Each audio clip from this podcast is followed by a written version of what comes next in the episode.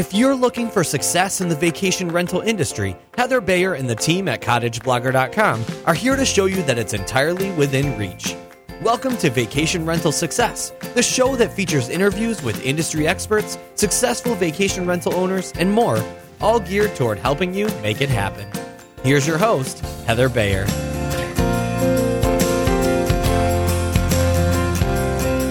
Welcome, welcome to another episode of Vacation Rental Success. And I'm sitting here again looking out of my window onto a beautiful summer's day. Uh, I actually went out for a three mile run this morning and came back and then uh, fell into the river and spent half an hour swimming. What a great start to the day. And you know, I was up at 4:30 this morning.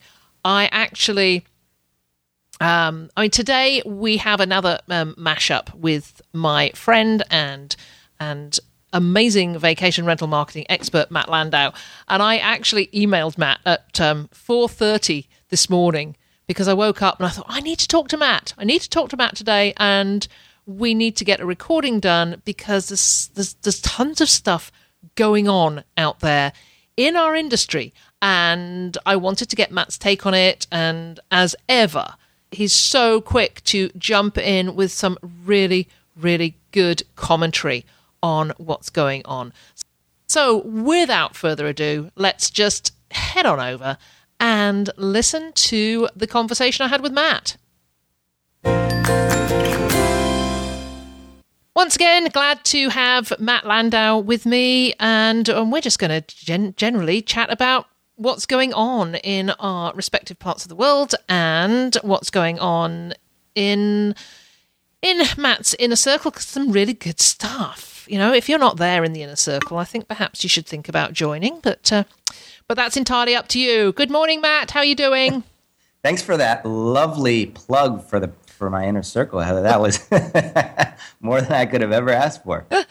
well, you know, I spend a lot of time in there, uh, as you know. Actually, really interesting this morning. I was I was in there. There's a, there's a thread about um, you know calling all Canadians, and I'd sort of gone in there and said, "Yeah, I'm here. Here I am in Ontario." And um, somebody else on the inner circle came back and said, "You know, he's from Toronto and he has a place in Florida, and he also has a has a place in Northern Ontario, or a little bit north of Toronto." And it just worked out this morning that um, that his place, I've been past it. I it, it was so close to where I used to have my own one of my own properties. You know, probably within about a couple of miles. So, and I yeah, I'm actually um, I'm working on some upgrades that will allow us to visually see where other owners and members in the group um, are located. Not only where they're based, but also where their properties are based. So that should provide for more of those types of chance encounters. And actually, I posted something this morning. I came across a, a quote by Margaret Mead, which I thought nicely kind of summarized what we have going on there. It was that never doubt that a small group of thoughtful, committed citizens can change the world. Indeed, it's the only thing that ever has. So that was my little inspiration for this morning. I, I, love it, and I, I know that quote, and God knows where I must must have been I must have come across it.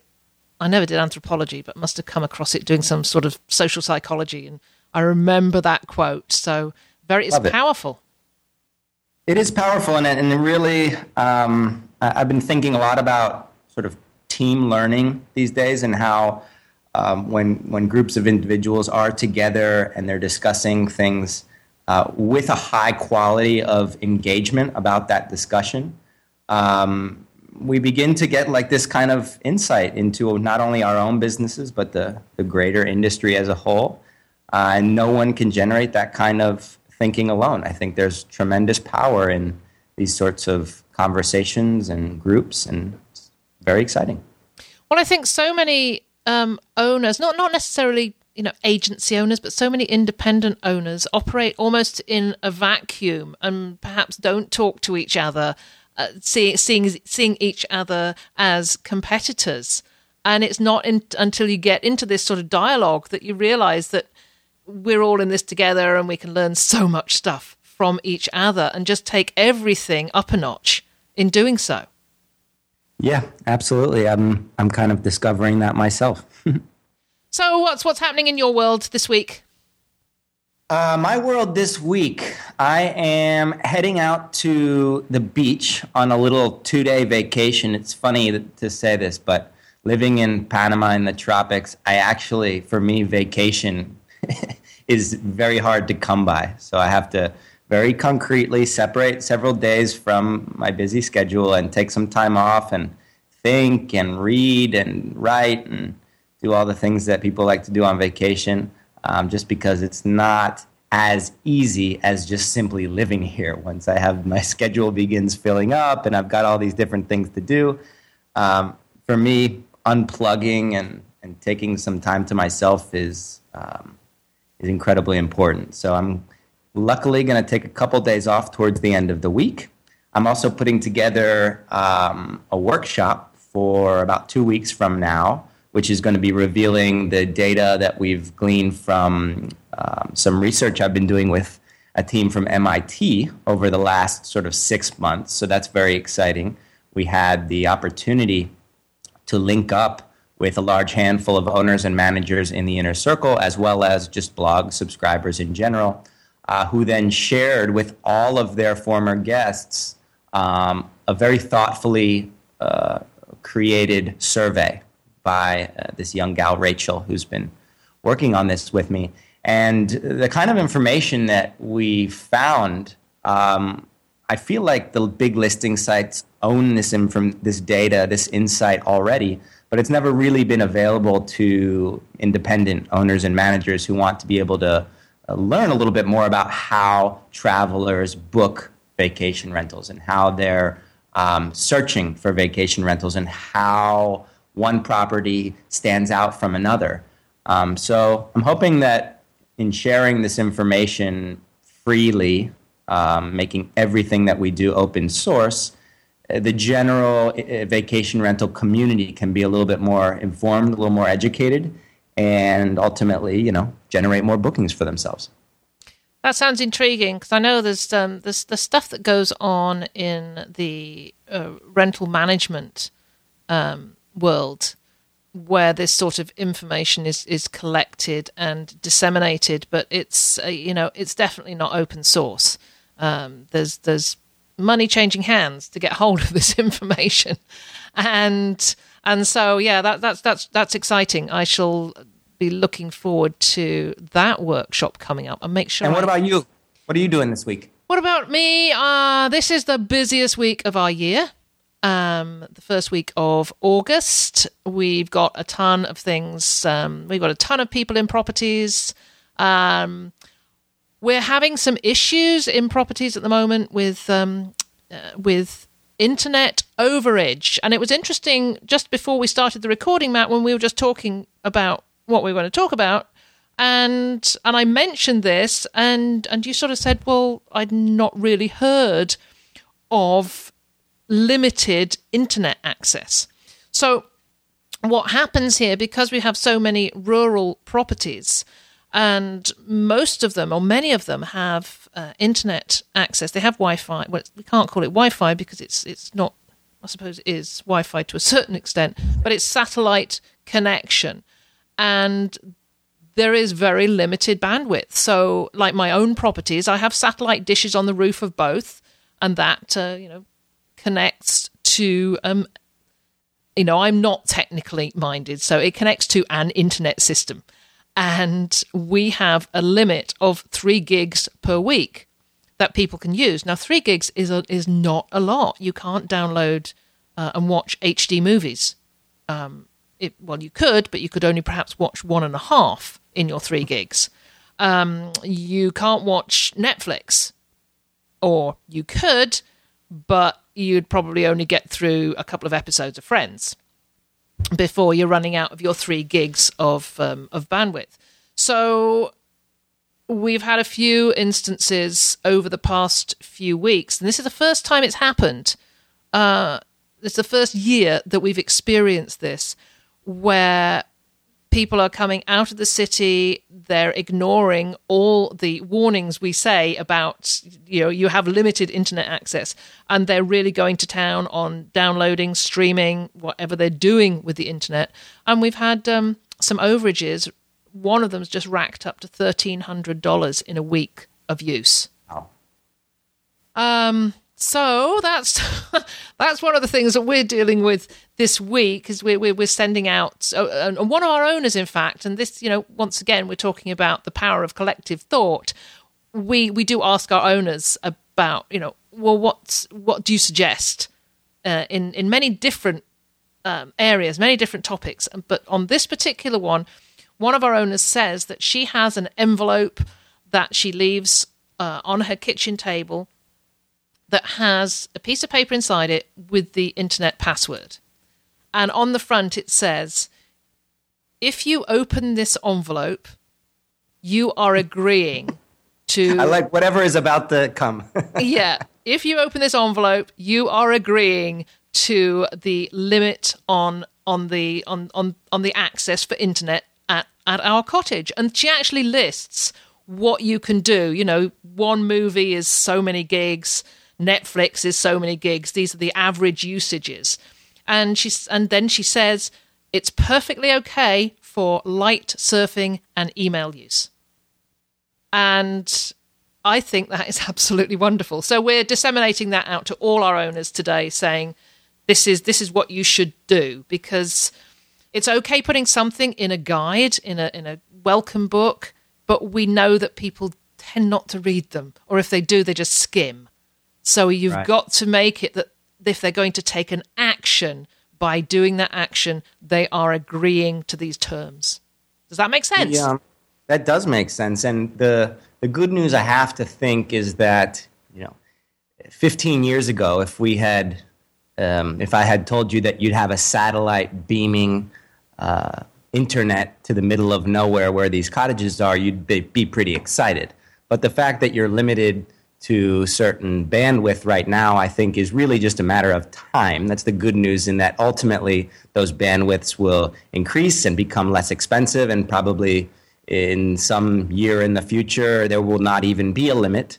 Um, but it strikes me as similar to the challenge that owners who have properties um, in destinations where water shortages take place. Mm-hmm. It strikes me as a similar uh, challenge to articulate that. It's not that we are cheap owners and that we don't want you to have a high speed internet. It's just that due to natural circumstances, we can't offer this luxury as you might expect in a city. And unfortunately, so many travelers these days are expecting um, those kind of high speed services no matter where they travel. Um, but to me, it boils down to, in the end, the ability to be very upfront about that. And frankly, if the fact that not having access to a thousand TV shows on Netflix might impact your decision to stay at my vacation rental, um, you might want to stay somewhere else. Mm-hmm. And, and we, for, we firmly believe that you shouldn't need a bunch of Netflix movies here because you have the great outdoors and we've got a bunch of board games and that's the point of the vacation. But if that's extremely important to you, and this might go back to one of these techniques that I've seen featured very well, uh, writing a blog post on the, the nine reasons my destination might not be right for you. And mm-hmm. one of mm-hmm. those reasons, number one, may very well be uh, we don't have unlimited high speed Wi Fi. And in the end, if you're communicating that clearly to a guest before they arrive and they know precisely what they're getting into, you're going to have much less uh, miscommunications compared to when they arrive and say, "Hey, where's our high-speed Netflix movies?" You know. Yeah, and you know, it, it just it just goes to the, to the to the change in technology that's going so rapidly. I mean, it's only two years ago that we we probably had five percent of our properties had internet access, and now maybe eighty five percent of them do. So that's um, rapid. And then we, and in one of those properties with no internet, we had a guest last week call us and say, What's the Wi Fi password? And we said, There is no Wi Fi at that location. And she, and, and, you know, it was not listed on the listing. It didn't show that it had Wi Fi. But now we're looking at do we have to say, where a property does not have a facility rather than I when it does. Absolutely. Yeah, would, and we're, we're, we're, moving to that. We, we've, we've decided that we have to say this property, you know, you are unplugged when you go because this lady said she was she was very distressed and she said Wi-Fi to me is as important as water. And in that sense, if she shows up and there's no Wi-Fi, she's not going to have a good experience. Yeah. For that reason, we just need to be upfront and as accurate in describing our properties as possible. So to avoid that one strange lady who, when she comes to the middle of nowhere, wants her high-speed Wi-Fi like she wants her water, and then goes home uh, because you didn't have it and writes a, a mm-hmm. negative review. Yeah, yeah, times are changing, and are you know, I, I have always said that you know being up here in Canada is you know where, where the rest of the world is is in 2015, Canada's still in 1955. Um, hey, that was a great year. I think it was a great year. Yes, was the year of my birth. well, I live in I live in the third world, so sometimes I feel like we're stuck in 1955 as well. Well, I think that must be wonderful. But anyway, you know, we, we, but we are catching up, and and sometimes the speed of catching up is is is goes a little too fast for us. Um, so so yeah, so that's that's what's happening um, to to um, in in my world this week. Um, we I, I was looking at a couple of things on the inner circle um, recently. And there was one thing that struck me that um, a member had talked about uh, HomeAway using a new call center service. Mm-hmm. Um, do you want to just elaborate on that one? Yeah, that was um, uh, that's been an extremely busy thread. Um, to give those who are not aware of this um, an, a little bit of a summary. Basically, uh, an individual, I won't give away any names, um, was shocked to find out recently that uh, the listing site in question was routing all phone call inquiries away from his actual agency. In other words, uh, he used to receive the phone call directly from a client who saw his property online. Uh, and instead route them to their own call center, which was based in Jamaica, which is not a terribly um, unusual tactic in itself. Um, but what was unusual in this particular manager's eyes was the way that the shift um, was implemented by the company. And he said basically, if you have a, bu- a book it now button turned on, your property is probably included in this change. Um, the real issue occurred when uh, an, an, a traveler called him and said, uh, that she was charged for uh, a stay that did not take place. And when he looked up this traveler in his emails and in his database, he didn't find a thing. And it turned out that the traveler had spoken directly with um, a representative at this call center who, unbeknownst to the manager, was kind of representing the property and attempting to, you know, do their best at, you know, conveying all the details, et cetera. Um, but in the end, it was a bit of a debacle and the guest had been charged and the, uh, the manager was kind of forced to do a bunch of digging and revealed a big long bullet list of items that kind of was a little bit frustrating for him let's say and there was a lot of very very quick and um, intense feedback not only about um, the decision to route individual properties uh, inquiries to a call center, but also the way in which the decision was implemented. And my take on the whole thing is first and foremost, I tend to not get passionately involved one way or another with these kinds of listing site decisions just because I personally don't, it doesn't affect me at all. I don't really use the listing sites. Um, but perhaps more importantly, as a kind of an onlooker, as an unbiased person in the industry, I have to think to myself that HomeAway, uh, when making these sorts of changes, is is tr- is walking a very fine line, and the way that they're implementing their changes, whatever changes they decide to do, whether it's a book it now button or rerouting uh, phone calls to a call center, needs to be done with um, white gloves. Just because um, the owners and managers that are using the service are, let's say, like um, the fires can arise very easily. Um, so for that reason, I was very surprised to hear that HomeAway had done this without notifying this particular manager. Um, as you'll have read through the thread, there's a lot more details to it that make things um, maybe less clear. Um, but we have a couple of individuals who are actually calling the number themselves, uh, calling to book their property, um, sort of just to, as a secret shopper to hear what is happening. In, in one particular case, when an inner circle member called, she got a message saying, All circuits are busy, please try again. so this is a big um, sort of puzzle, and I think everyone right now is trying to kind of figure it out. Yeah, there were there were a couple of things. You know, as as an agency, we we we are not we, we don't advertise with with them. So you know, a bit like you, I'm sort of sitting on the sidelines and, and, and watching this. Um, but there were a couple of things that I found really concerning, whereby a third party in a call center, you know, I can see what they're doing. They're trying, you know, they're, they're trying to assist the process by selling. Um, a period of time in a property, which, you know, in essence is, is not that bad a thing to be doing.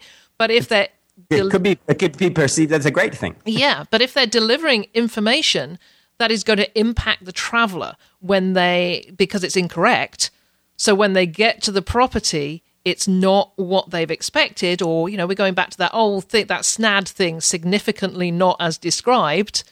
Then the repercussions are coming back onto the owner or the agency, and and that's where I I would be very very uncomfortable. Yeah, it's um, it's again, it's it's tricky waters to navigate, just because it, there are these decisions that, to me, like as if I was the CEO of HomeAway, make like seem like smart smart decisions to make um, but the way that they're being they're being implemented, um, I think, is just kind of making users a little bit more frustrated. And we all know that that was already um, an issue beforehand. Mm-hmm. So I don't know. I guess we'll, well, see how this one plays out. We will indeed. We will indeed. The other the other one I wanted to to to look at or ask you about was your most recent post um, on. It's titled "Why aren't Why aren't more Airbnb hosts doing this?" and and I've it, it, that that was just so interesting because when I think about people who advertise on Airbnb, that's what they do. They, that's they, they just list. That's what they're told. Just list on Airbnb, and that'll do it. That that's all you need do. But this is one um, person who's taking it to a to really the next level, right? Yeah, she's awesome. This woman, her name's C- her name's Cece, and she's based in uh, Cape Town. South Africa. And I first, uh, she emailed me first uh, with a couple questions. Um, and, and one of the questions was about her new website. And I took a look at it. I was like, whoa, website is amazing. And you're brand new to Airbnb and you've already built this gorgeous website and you're already beginning to blog. And I was just like, wow, that sounds like a great story. Would you be um, interested in me sharing this story? And she said, absolutely.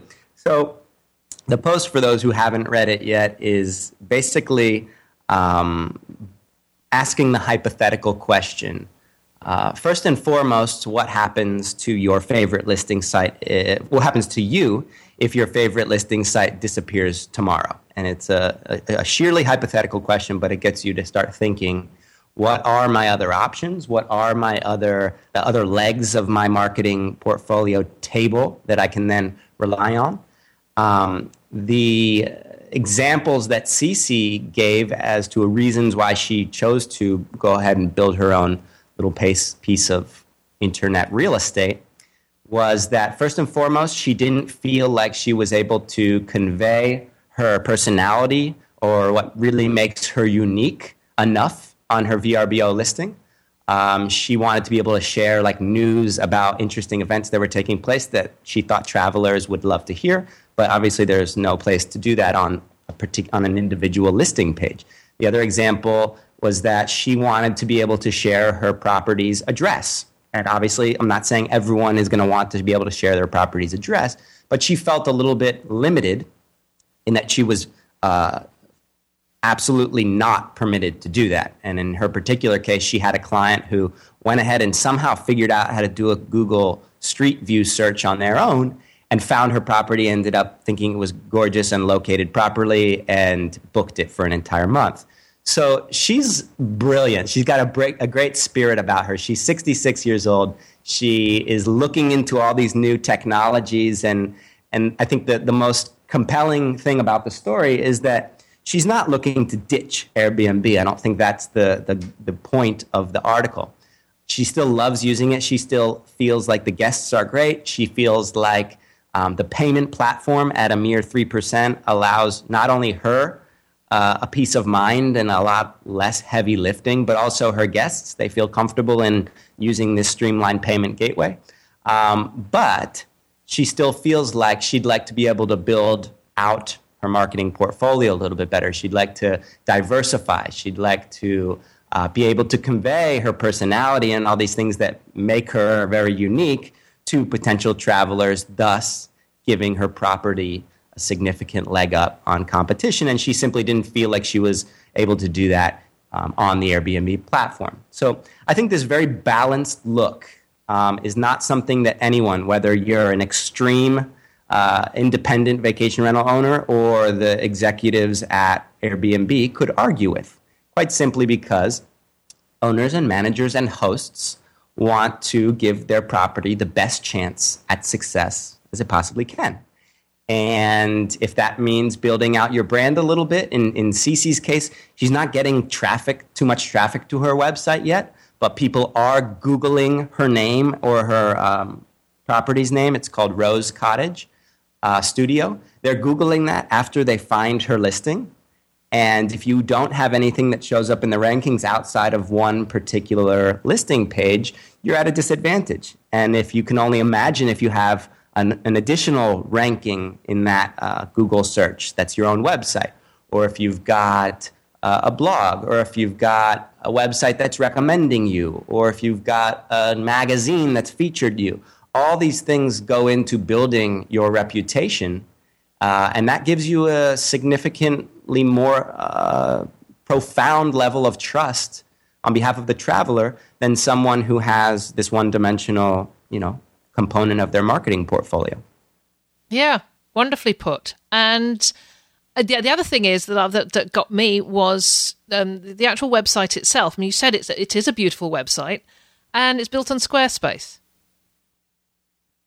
Yeah, Squarespace is is um, I mean one of the biggest small, uh, well, it's, it's, one of the biggest website builders. Period. Mm-hmm. But it kind of caters towards individuals, small business owners. She went ahead and used it. I think it was like eight dollars a month, or maybe eighteen dollars a month. Uh, and I immediately got a, got contacted by Squarespace, which is really cool. And they said we noticed a gigantic opportunity here for independent owners and managers who want to be able to throw up a website like Cece did overnight, literally in like an afternoon. Uh, and we'd like to offer all vacation rental owners and managers in your uh, blog uh, a 10% discount. So I thought that was really cool. Nice little like cross promotion. So in the comments section is the code that you can use to get started there. Well, I'll put a, a link obviously to your blog post on. Or actually, we could even share that uh, that that code on your site, so they don't even have to leave. Well, either way, I'll put a. I want to put a, a, link to the blog post anyway, but I will definitely put a link to that um, that offer as well. Then that would be terrific. And I've got a question for you, Heather, yes. on, on, that same subject. Um, in the comments section, a, a, a, theme popped up, which I've, I've been thinking about ever since I published it yesterday. And that is that, um, and I could read you the actual quote itself, but it's basically arguing that most Airbnb hosts, and this, Heather, may be very different from uh, VRBO hosts or uh, HomeAway hosts, um, but the argument from Evelyn, who's also a member of the inner circle, who I love, was that for most Airbnb hosts, getting started um, was very much just a way to make ends meet to begin with. And she said, if you um, can kind of, I can read it right here. She said, what you have to remember is that hosts are making ends meet. It's part time job or it's the part time job or that bartending job you had at college. They, uh, then they start liking life, guests, and money. It's hard for many to imagine making their living hosting. And then it becomes a job and the mindset shifts. So I was a little bit concerned about that theme, about people seeing this as a part time job, seeing this as a side project, seeing this as a hobby, uh, particularly when it begins dipping into people's hard earned vacation money. And the example that Evelyn used about a, a part time job or a bartender, the difference I see there is that if you're, if you're going out to a restaurant and you've got a part time waiter who's making ends meet through college, you're not really going to be too concerned if your hamburger arrives 20 minutes late or if they get the order wrong because, heck, it's a $20 meal. But if you're going to, and let's use the restaurant analogy, a fancy restaurant that's $200 per person and you're bringing eight of your friends. And it just so happens that taking care of you that night is a part-time student um, who is maybe making the traditional errors that a p- part-time college kid would make at a fancy restaurant. Would you then be concerned? Would you have uh, um, would you be frustrated? And i think that you would be. I think that uh, when you get into these sums of money that are not insignificant. I mean, they're competing with hotel rooms. My question for you is where is that line between hobbyist and, and entrepreneur or business professional? I'm not suggesting that someone who's doing this casually cannot do it professionally. Um, but what I am suggesting is as the industry evolves, um, where do you feel that that hobby, sort of lemonade stand to actual business line is crossed? It's it's an interesting question because it's one it's one that we're faced here in, and I think we are pretty unique where we are in in in the industry because we've been going for so many years and we have many many owners still out there who are dabbling in it and we're, we're seeing an evolution to owners who are who are being more professional and, and and we just talk a lot about philosophy of hospitality and it's crossing that line between accepting the money but and then going to the point where you've got to give to get. And i honestly don't know where the answer is matt because i deal with this daily.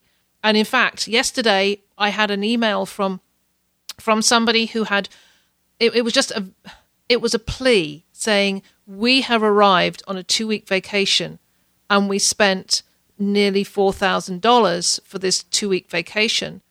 And the place is an absolute disaster. It hasn't been cleaned for as she said for, for years. But you know that there's, there's a little bit of um, a lot of emotion in there. And and she said and the owner just does not care and and that is is just something we're dealing with on a on a day to day basis. But I am seeing this evolution of new owners who are coming coming in and recognizing that it is more of a business. It's not just a little bit of pin money on the side. They have to give to get. But I don't know when they get that um, that flash of inspiration that that's what they have to do. And I think it's probably a lot of it comes down to reviewing and and that review process. And I have yeah, I, have some issues with the old the, the whole Airbnb review process because I, I think um, there's a lot of of honest reviews are taken away because people don't want to leave an honest review because they'll get perhaps a, uh, a negative review in return. Um, but in general, it's we we've seen a change since there have been more reviews. That's for sure. And I have to think that we're going to start to see a lot more um, little clashes around this exact same theme. And I just want to reiterate, and Evelyn called me out very uh, honestly and openly, and I, and she said, unless it's seen as a full time business. We part time hosts don't off- offer an amazing experience in your eyes. And that's not true. I- am really trying to build an umbrella here, an overarching theme of what does a successful vacation rental host look like? What does that profile look like in terms of behaviors and characteristics and the way that they run their business? Um, because that will directly um, correlate in one way or another with the experience that the guest has. And I have to think that as more and more travelers hear about Airbnb and try it for the first time, expectations will increase. And I have to think that as more and more vacation rental owners or managers or hosts, in the case of Airbnb, get into the market because they've heard it's so easy, um, there will be some very significant sort of discordance, if that's even a word, mm-hmm. uh, between the expectations and the reality that they're receiving. I have to think that in this early time in our industry, we're going to begin seeing a lot more of the examples like Donna shared, in which uh, during the Obama Obama's first inauguration in D.C., someone was renting out like basically their college dorm at hundred dollars a night, but it was like the, the most disgusting thing mm-hmm. ever. They successfully did it sheerly because you know someone was willing to pay that money. I think these are going to be questions that we're going to have to keep asking over and over and over again as the industry evolves.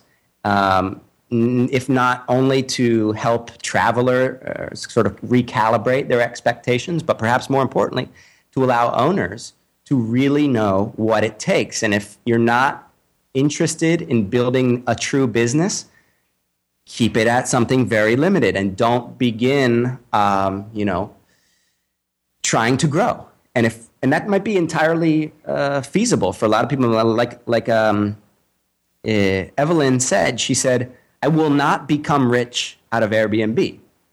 She says like that's the biggest minds the biggest mindset of hosting on Airbnb. She didn't buy the house thinking she wanted a vacation rental in New York. It's her actual home.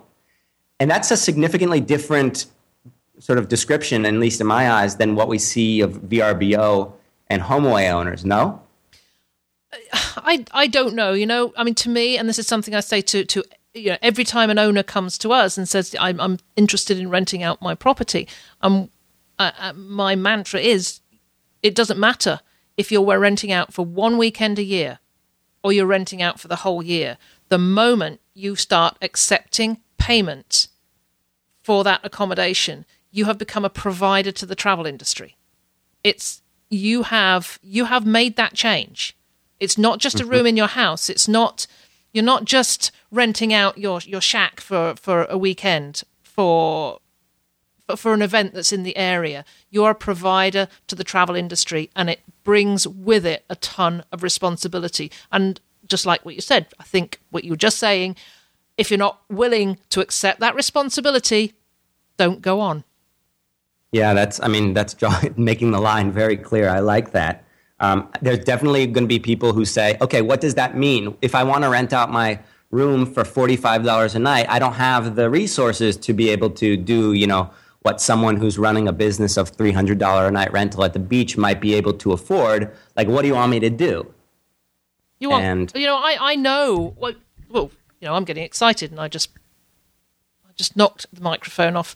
Um, it, it's clean that that to me it's clean it's tidy it's neat it's welcoming it doesn't cost anything to write a personal note of welcome mm-hmm. it doesn't it costs very little to make a place look clean and mm-hmm. it it really costs very little to make a bed look nice you know it's it's a matter of saying if i was going on vacation and if i was renting somewhere i mean i will happily go to a motel 6 um on occasion, and I'll, I'll just as happily go to a to a, a boutique hotel. But I expect the same standards of cleanliness in both. I expect to have a friendly face when I walk in. There are things that are standard right across this industry, regardless of whether you've got a, the tiniest little place.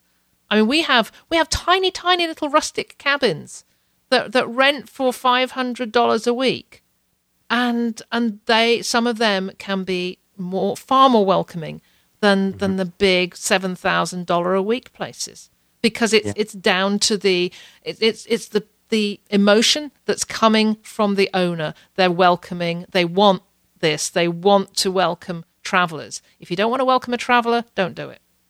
Yeah. And if you want to welcome a traveler, if you love doing this, why would you not want to grow and make more money? That would be my next question. And if you do want to grow and make more money, why wouldn't you begin diversifying your marketing portfolio? This is just like holistic questions that I keep mm-hmm. asking mm-hmm. myself out loud sitting here on my desk. And I don't know the answers, but hopefully as the industry evolves, they'll become more clear. Well, this, this all goes back to Margaret Mead, doesn't it? there you go.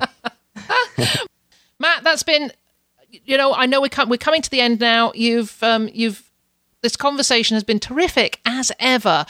What else do you want to tell all these wonderful listeners out there? um, I'm I'm actually off to meet with a young El Salvadorian gentleman. He's a he's a student at Yale and he's studying gang interventions in El Salvador, which is a very gigantic challenge. Um, and he has taught me that asking questions and having important conversations about challenging subjects is the first step in getting anywhere. You must identify these different perspectives that are coming from all different angles and have tons of different implications in order to get anywhere. Um, so I would just encourage anyone who's listening to this podcast that has any kind of feelings on uh, that big question that we were kind of getting at um, to share it in the comments section below, just because I think that kind of dialogue is absolutely essential to the industry as it evolves. And unfortunately, there's not a whole lot of spaces online where um, sort of people like you and me and everyone who's listening can respectfully trade that kind of thoughts back and forth without you know rants or whatever. So if you're listening to this and you've got a feeling one way or another i would love to read the comments in the comments section. Is that okay heather that's absolutely great. I shall make sure there is space down there for you. Perfect. Matt, thank you so much. Love our okay. conversations. We'll be talking again very soon, I know. Okay, Heather, talk soon. Thanks, Matt. Great job, Matt. Thank you so much. Um, always an absolute pleasure to have these conversations with him and uh, you know sometimes think maybe once a month is is just not enough. But I've uh, I've got so many people I, I want to interview as well, so we've got to fit them all in. So hope you enjoyed that. I really we Matt and I would really love you to to go into the comments section. Let us know what you think about um, what we were discussing today, particularly that uh, that last question that Matt was um, asking of me. And really, you need to go to the blog post he wrote about Airbnb hosts and just read through the comments. And as he said, there's a little bit of a theme there that's that's developing, talking about you know whether you know what is what is professionalism in this industry. Do, do does somebody who's just renting out a room in their in their home need to be as professional. And what does professional mean anyway? So we'd love to hear your comments. That would be amazing if you would jump on in there and um, and let us know what you think. And of course, Matt would um, will will come in and uh, respond to those as well. So uh, as ever, you know, I'm always going to say it. Just pop down to the iTunes link on the uh, show notes at cottageblogger.com forward slash VRS088 and, um, and leave us a, uh, a review if you would. It's always great to hear what you're thinking about the show. And um, yep, send me your comments to heather at cottageblogger.com if you want uh, if you want to share something directly with me. I can't wait to hear from you. So for now, I am going to uh, head out and enjoy some of this wonderful sunshine. And I'll look forward to being with you again very, very soon. This episode of Vacation Rental Success is over, but don't worry, Heather will be back soon. Want more great resources? Visit cottageblogger.com for tips, tricks, downloads, and strategies to help you achieve profit from your vacation rental business.